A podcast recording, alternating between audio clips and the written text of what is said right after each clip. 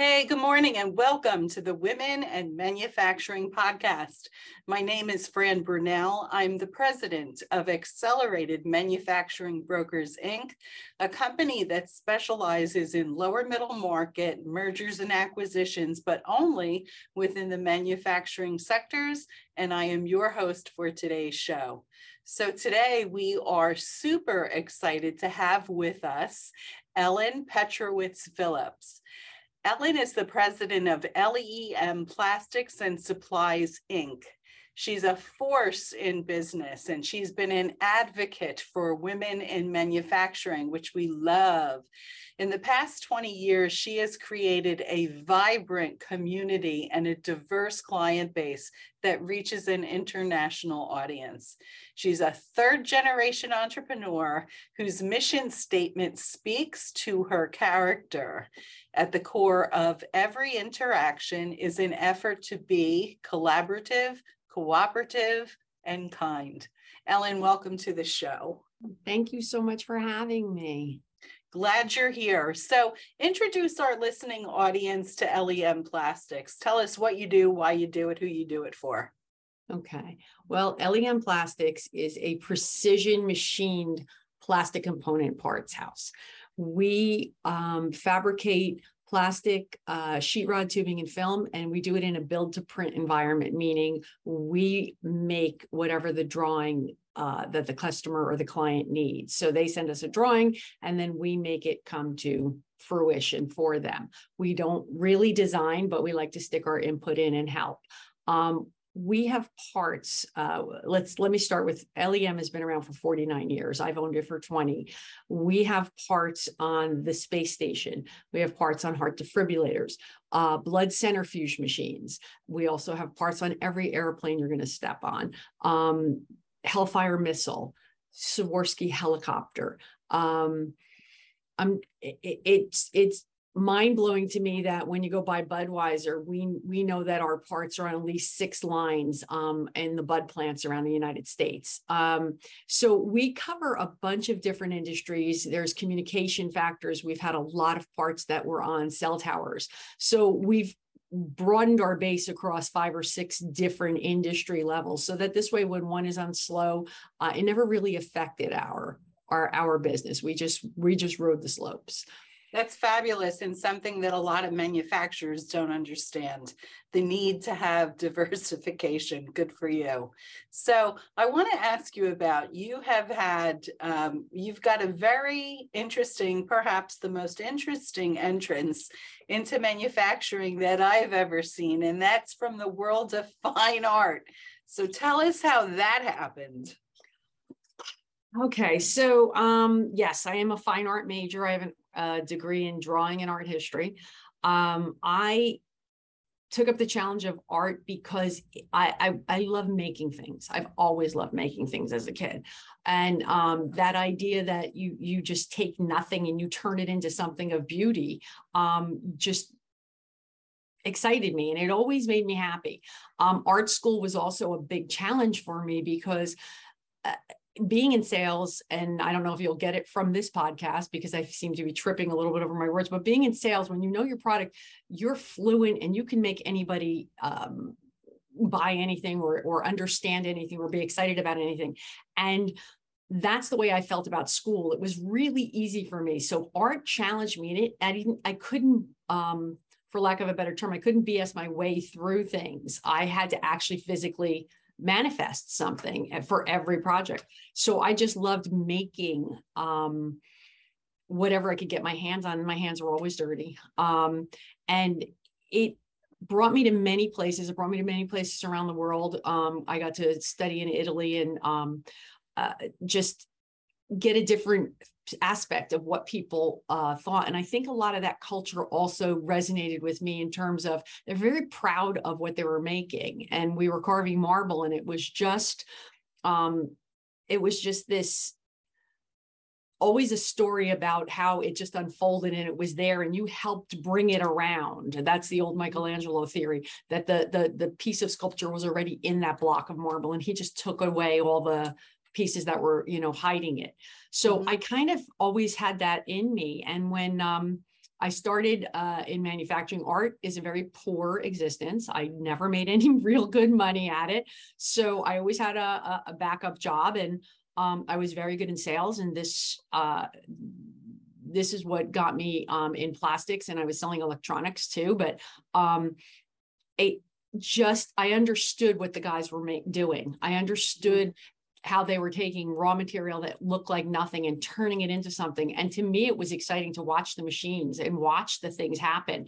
So um, I just got more entrenched in the idea that we were making things. All of a sudden, we were making things that make other things happen. We may be making a widget or a little washer or component um, and not really know where it went or what it did, but it was part of a bigger picture and it made something work. And then I started getting excited about that, which moved us into um, we make things that make things happen because we know what our niche is and we may be at the bottom or the starting line for somebody building something, but it's mm-hmm. kind of exciting that we get to um, get that end result and be part yeah. of it. Yeah. You know, I I I really hate when people say we're only a job shop. We're just a job shop and nothing more. And you have an incredibly different spin on that. We make things that make things happen. And I think that changes the dynamic of a team and a staff where the work becomes more important because it's for something critical. How have you um, uh, worked to have your staff embrace that viewpoint and have they? They absolutely have um, because it would get really boring repeating 10,000 you know washers popping off a machine. So they really have um, to start we i used to ask the buyers and there were certain um, there are certain uh, contracts that we can't actually know where the part is going or which right. part of the assembly it's at and that's okay. But we they can tell us what the end result is. So if a part was going on an f-16 i would make sure i got a picture of an f-16 so that everybody had them around knowing that was it. And then we moved on to um, actually having the unit itself in the building. So we have a medical company that we did a lot of patient monitoring equipment and we'd have little parts in the back or whatever. And in that, in the late 80s, they were doing a lot of um, supplier interaction and supplier pat on the back, supplier days. And we're just, we're so happy that we have you as a supplier. And they were doing a lot of that. So we took it a step further and just said, hey, why don't you come in and you know, just show our people what it is they're making. And they brought in machines and then they hooked them up to all my mm-hmm. machinists. And they literally sat there and watched the monitors work. And they got excited about the fact that they knew something they were making was going into that. So anybody who's got their family member in the hospital realizes that, hey, we could possibly have a part on that machine. Um, when COVID came around, um, we used to, we line these uh, blood centrifuge tubes, these um, very high precision metal tubes that need some Teflon inside them. And uh, that, that volume tripled.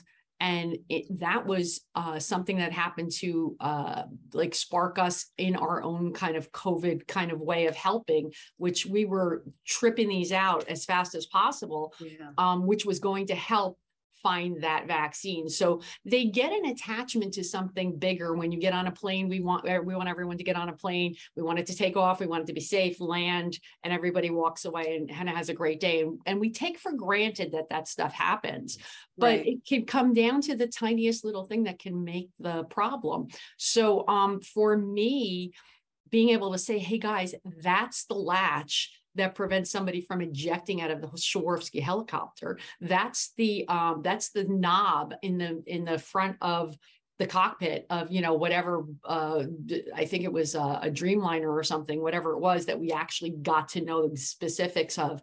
Um, it allows a buy-in. It gives a purpose to what you're doing. Yeah.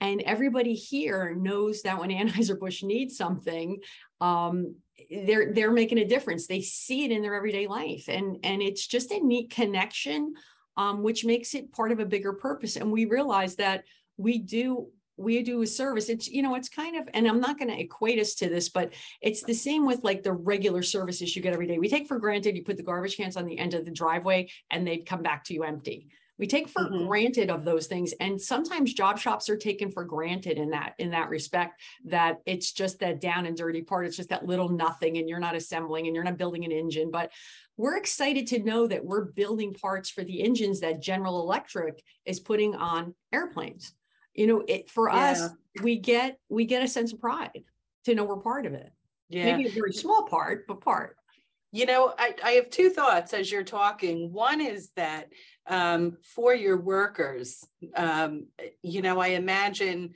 at a Friday night cocktail party, it's way more interesting to say, um, I make things that are on every plane. I mm. make things for this fighter. I make things that are part of what's living in someone's chest, keeping them alive that, that that's like incredible. And this second thought i have as you're talking is if every manufacturer in the country approached it in this way where they're actually helping workers understand the importance of what they do would there be such a skills gap? Would more people choose manufacturing as a career? You know it's and and i i hope people hear this and i hope people copy what you're doing because i think it's great i think it's incredible and you're you know listen everyone's struggling with the skills gap but those who are actively engaging their staff uh, in a more meaningful way are are those who are not having the same the issue at the same magnitude as other manufacturers around the country. So good for you.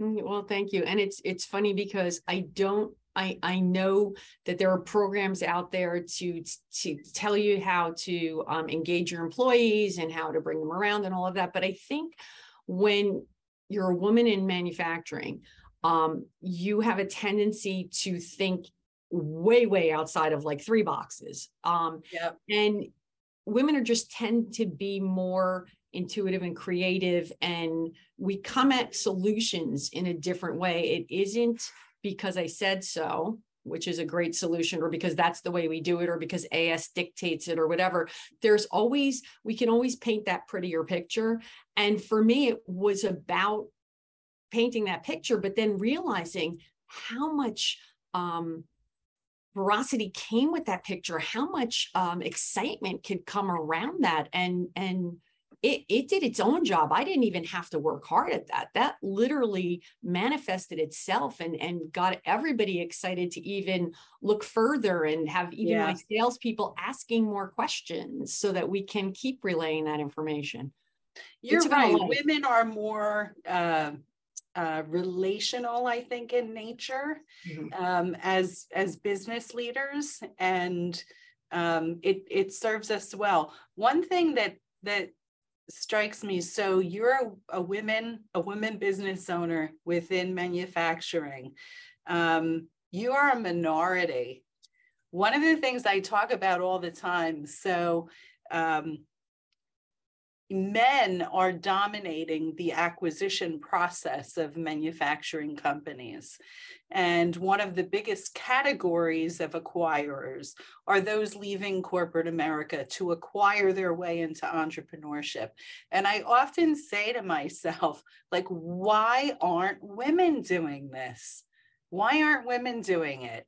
Because it you know it's it's like younger baby boomers. So you're of an age where your kids are out of school you know you don't have those concerns and you could you could kind of finally go hey it's my turn. So why aren't women doing it? For women that might be thinking of that what would you say to them about heading up a manufacturing company rather than just working in one?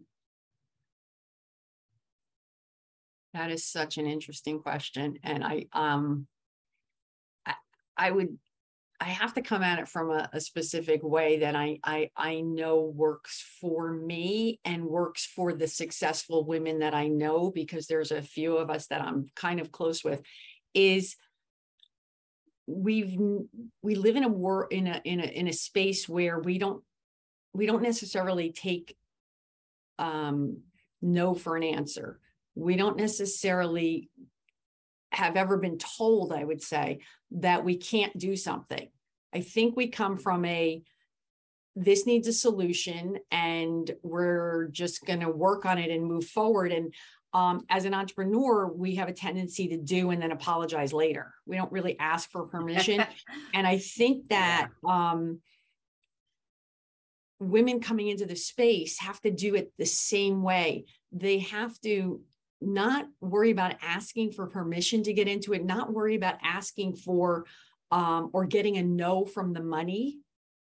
Um, but coming in going, this is going to work. I'm going to show you why, and being totally in that positive lane and seeing the end picture as happening. Because too often, as we're preparing, we allow the doubt and we allow the um, the what if scenarios to take us down the wrong rabbit holes. So mm-hmm. instead mm-hmm. of using that as now we're prepared if that comes up and it's over here, um, we wind up holding on to it and go, but what if, what if? And then it starts to get dark as opposed to keeping the lights on at the end end of that picture. So I would say to them, um, you're powerful and we can do this and we can be totally successful at it and we there are there is money out there that will back a really good proposal a really good um, solution with data that shows its success rate and shows that women know how to handle this whole the, this whole prospect um, I, I think the fear factor's got to go away. I think the mm-hmm. there's not any more women or women don't know or the men are dominating. Well, you know what? The men need us because they have not been taught how to um, maneuver the path to this to the top or the maneuver the path to success. We've learned how to jump hurdles and go to the side door and run over the back wall and climb a tree and everything else we had to do to get there and they just walk the path. So they need right. us because that's how our thinking has has gotten us as far as it has.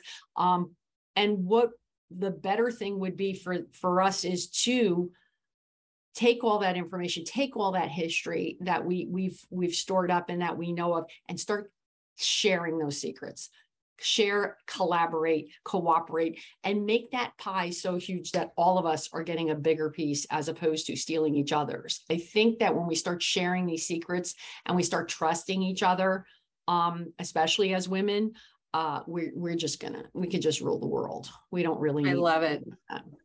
I absolutely love it and completely agree. Thanks for that. Thank you. Um, I want to ask you about you have a really interesting mission statement. Tell us about that. Uh, the collaborative cooperative kind. Yep, CCK. CCK came about during COVID, um, and we were thinking about branding or rebranding or figuring out when we came out on the other end, how could we be prepared and what did we, what were we missing?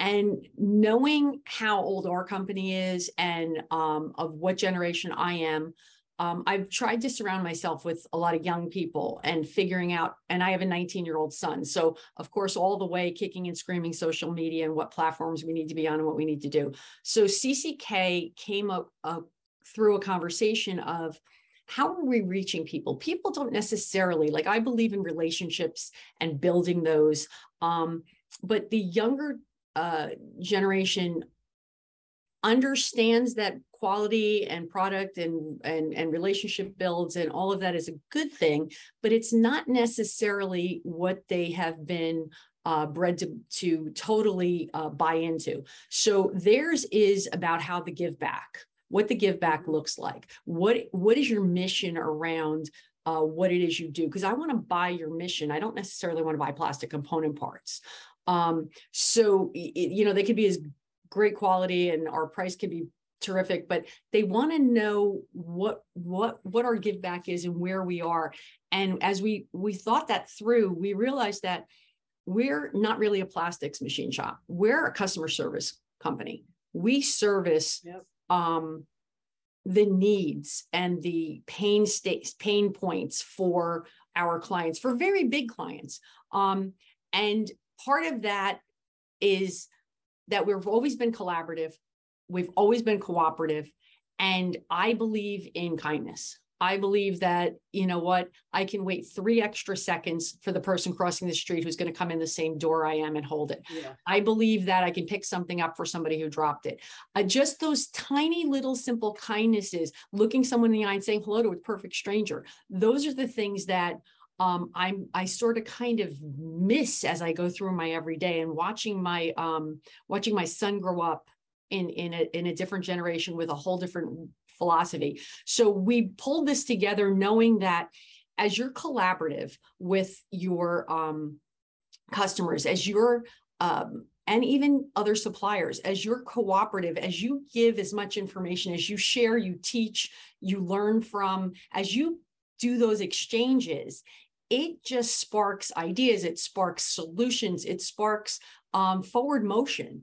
And if you can do it in kindness, meaning if you could remember that, you know what, maybe somebody had a bad day, or maybe you got that flat tire on the way to work. If you can remember to live in that space, things are so much easier. Um, CCK also came about, and I had been working on it way before um, we set it as our mission, which was uh, from Berny Dohrmann and the CEO space. And about 20 years, mm, I want to say 15 years ago, I was with him and um, he has since passed, but his foundation is still around.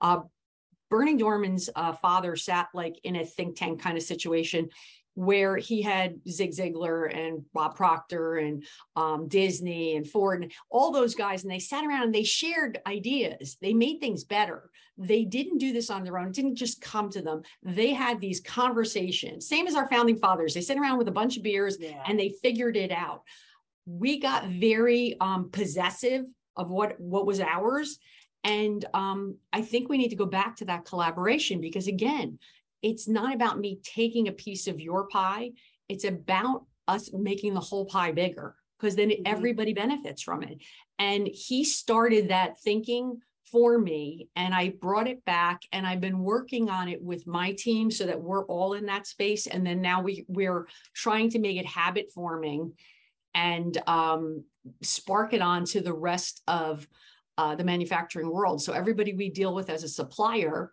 um, we deal in those interactions. And when we start a, uh, you know, a, a, group meeting for um, maybe quality, you know, quality audit or something. We said, we're coming at this collaborative, cooperative kind. We're going to remember we're staying in that space. And that's how we start ourselves off, just so that we know that we don't come from a reactive place and we're coming in with this notion. Um, and there's only one other thing that I'd really love to tell you about with this collaborative cooperative that helped us build the relationships that you know that we have. When we we've had people give this back to us full uh, so many times um, and I, I that's why I'm, I'm so passionate about making sure I keep giving out. Uh, when we had uh, Hurricane Irene, Hurricane Sandy, and it wiped us out and stuff, our our um, suppliers, but subcontractors and other uh, companies that do the exact same thing we do, um, came out of the woodwork and helped us. They let us use their machines. They took on subcontract wow. work for us, and they helped us keep our customers um, happy and not knowing that we were as destitute and brought down as we were. And those were all relationships of, and they were all built on that collaborative property. And and you know what? Someday I'll hopefully I'll be able to give them, give back to them, and and what um, when they when they're in need. But we uh, we've been on the beneficiary side of you know of this, and um, I really mm. believe that the world could be better place if we weren't if we learned to trust and we learned that collaborative and cooperative and kind behaviors just yeah is the way to go it just is. it's a very um it's a very emotionally intelligent approach to business and life i think well, thank you you but, know yeah. and i think too you know so many of the you talked about your 19 year old son and growing up in a different era um, you know where everybody's on their phones doing this or on their computers and it i think that our generation can speak into it and help younger generations understand that it's still it, it, relationally based, relationship based. People want to buy from people. I don't care how much happens on the internet, people still want relationship. And it's what makes the world go round. And you're right, the world would be a much better place if people approached not just business, but life in that collaborative, you know, kind way. So, very nice. Uh, one other thing I want to cover with you. Often, when people see um, someone very successful in business, uh, they'll say, Wow, she's so lucky.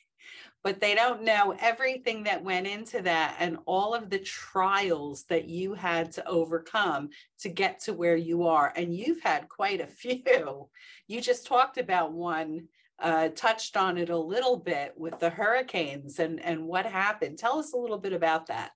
Okay. Um, so in 1997, I was an employee and um, Hurricane Floyd came through, and that was the um, apparently the hundred year flood kind of idea. It hasn't flooded ever, it never will. And we were in a different building. Um, and it was our first foray into disaster and what a disaster plan should look like. And oh my goodness, did we we knew nothing but we were able to um, rally the troops. And it's so funny because management um, had a vacation scheduled and took one look at what was going on and just said, here's the checkbook, deal with it, see ya. And they kind of left it in in my hands, um, which then ultimately, you know, just catapulted me into, um, okay, what's the first thing we do? And I made a lot of mistakes. Um, but we did get that together after after after Floyd, and we built ourselves back up and stayed in the same building. Uh, a couple years later, uh, public service had a transformer that blew off at the pole, and we were the last stop. So everything had nowhere to go except into our building and took off our roof, and we had a fire. And because it was public service, the firemen could only control the fire. They couldn't actually um, shut down the pole until public service came to shut down the pole. So they spent a couple hours, God bless volunteer firemen, um, and they were able to, you know, cut holes in the roof and get through and, and really just keep it contained until they could put it out. So then we learned about uh, fire control and then we learned about, you know, working with a, a hole in your roof and trying to put things back together and still uh, not living in that poor me space or this is what happened to us or using it as excuses because in business a company like General Electric, a company like Rockwell Collins, a company like BAE Systems, these guys have to answer to bigger, bigger, bigger places. They have to answer to DFARS. They have to answer to the government. They have to, they have to keep us, you know, safe in defense. The, the airplanes have to fly, whatever it is. So we couldn't be poor me. Um, we couldn't not fulfill our contracts. So we learned how to work around um, and, and get that going. And then thought we had it all under control, thought we started like keeping records a really great way. And then Irene hit and Sandy hit a year to the day later. And um, we wound up moving a building. But again, in that collaborative uh, space, our IT partners at that time um, gave us their conference room and they had us set up with new computers because we literally had everything washed away. We had over four feet of wow. wall in the building. So even though we moved things up to three foot height, it just wiped it out. The computers were gone, everything was gone. They set us up within 24 hours. We were back up and running in their conference room, and they let us uh, rent their conference room and be there for almost a year while we found another building and tore ours apart and realized there was no way to stay in this building anymore. Wow. So um, that was a col- another collaborative um, relationship build that just came our way and it was beautiful. Um, but in all of that, we learned we learned a lot um, about uh, being prepared and um, subsequently um, going into ISO and AS certification.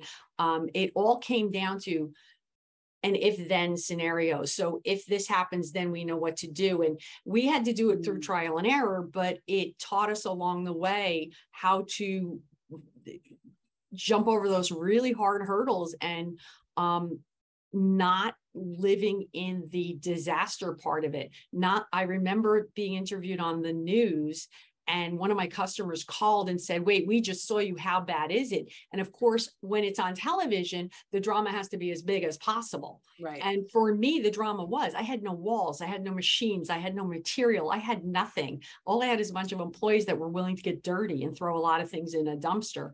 Um, but we we had to keep that shining and that positive for the customers, which I think taught us that yeah, it was bad, but as long as we're staying focused and we're staying up and we're all healthy and alive and we're seeing the good in what's happening and ha- and keeping our humor and um, keeping our group together and really doing this all as as one as one unit i think it's what propelled us forward through all that nastiness mm. and it propels me every day um I, I won't even go into all the personal struggles I have because I'll have you in tears. But it's the idea is is that that's it's a learning moment. It's the universe telling me, hey, you know what, you should have, or did you look at this, or what are you not seeing, and why? You know, it's it's it's my kick in the butt of hey, get moving and go do that because if not, you know you're not going to have anything but we're going to we're going to give you this challenge to show you. So if i'm not growing from every one of those challenges and getting smarter and getting better then I, I wouldn't be sitting here with you uh, uh, you know today because we would have been gone and wiped out and closed down. Yeah. um, and we almost had that happen um, coming back from uh, both uh, floods we had to uh, buy out a 45% owner uh, partner who didn't want to be part of this rebuild and didn't want to wow. put any money in.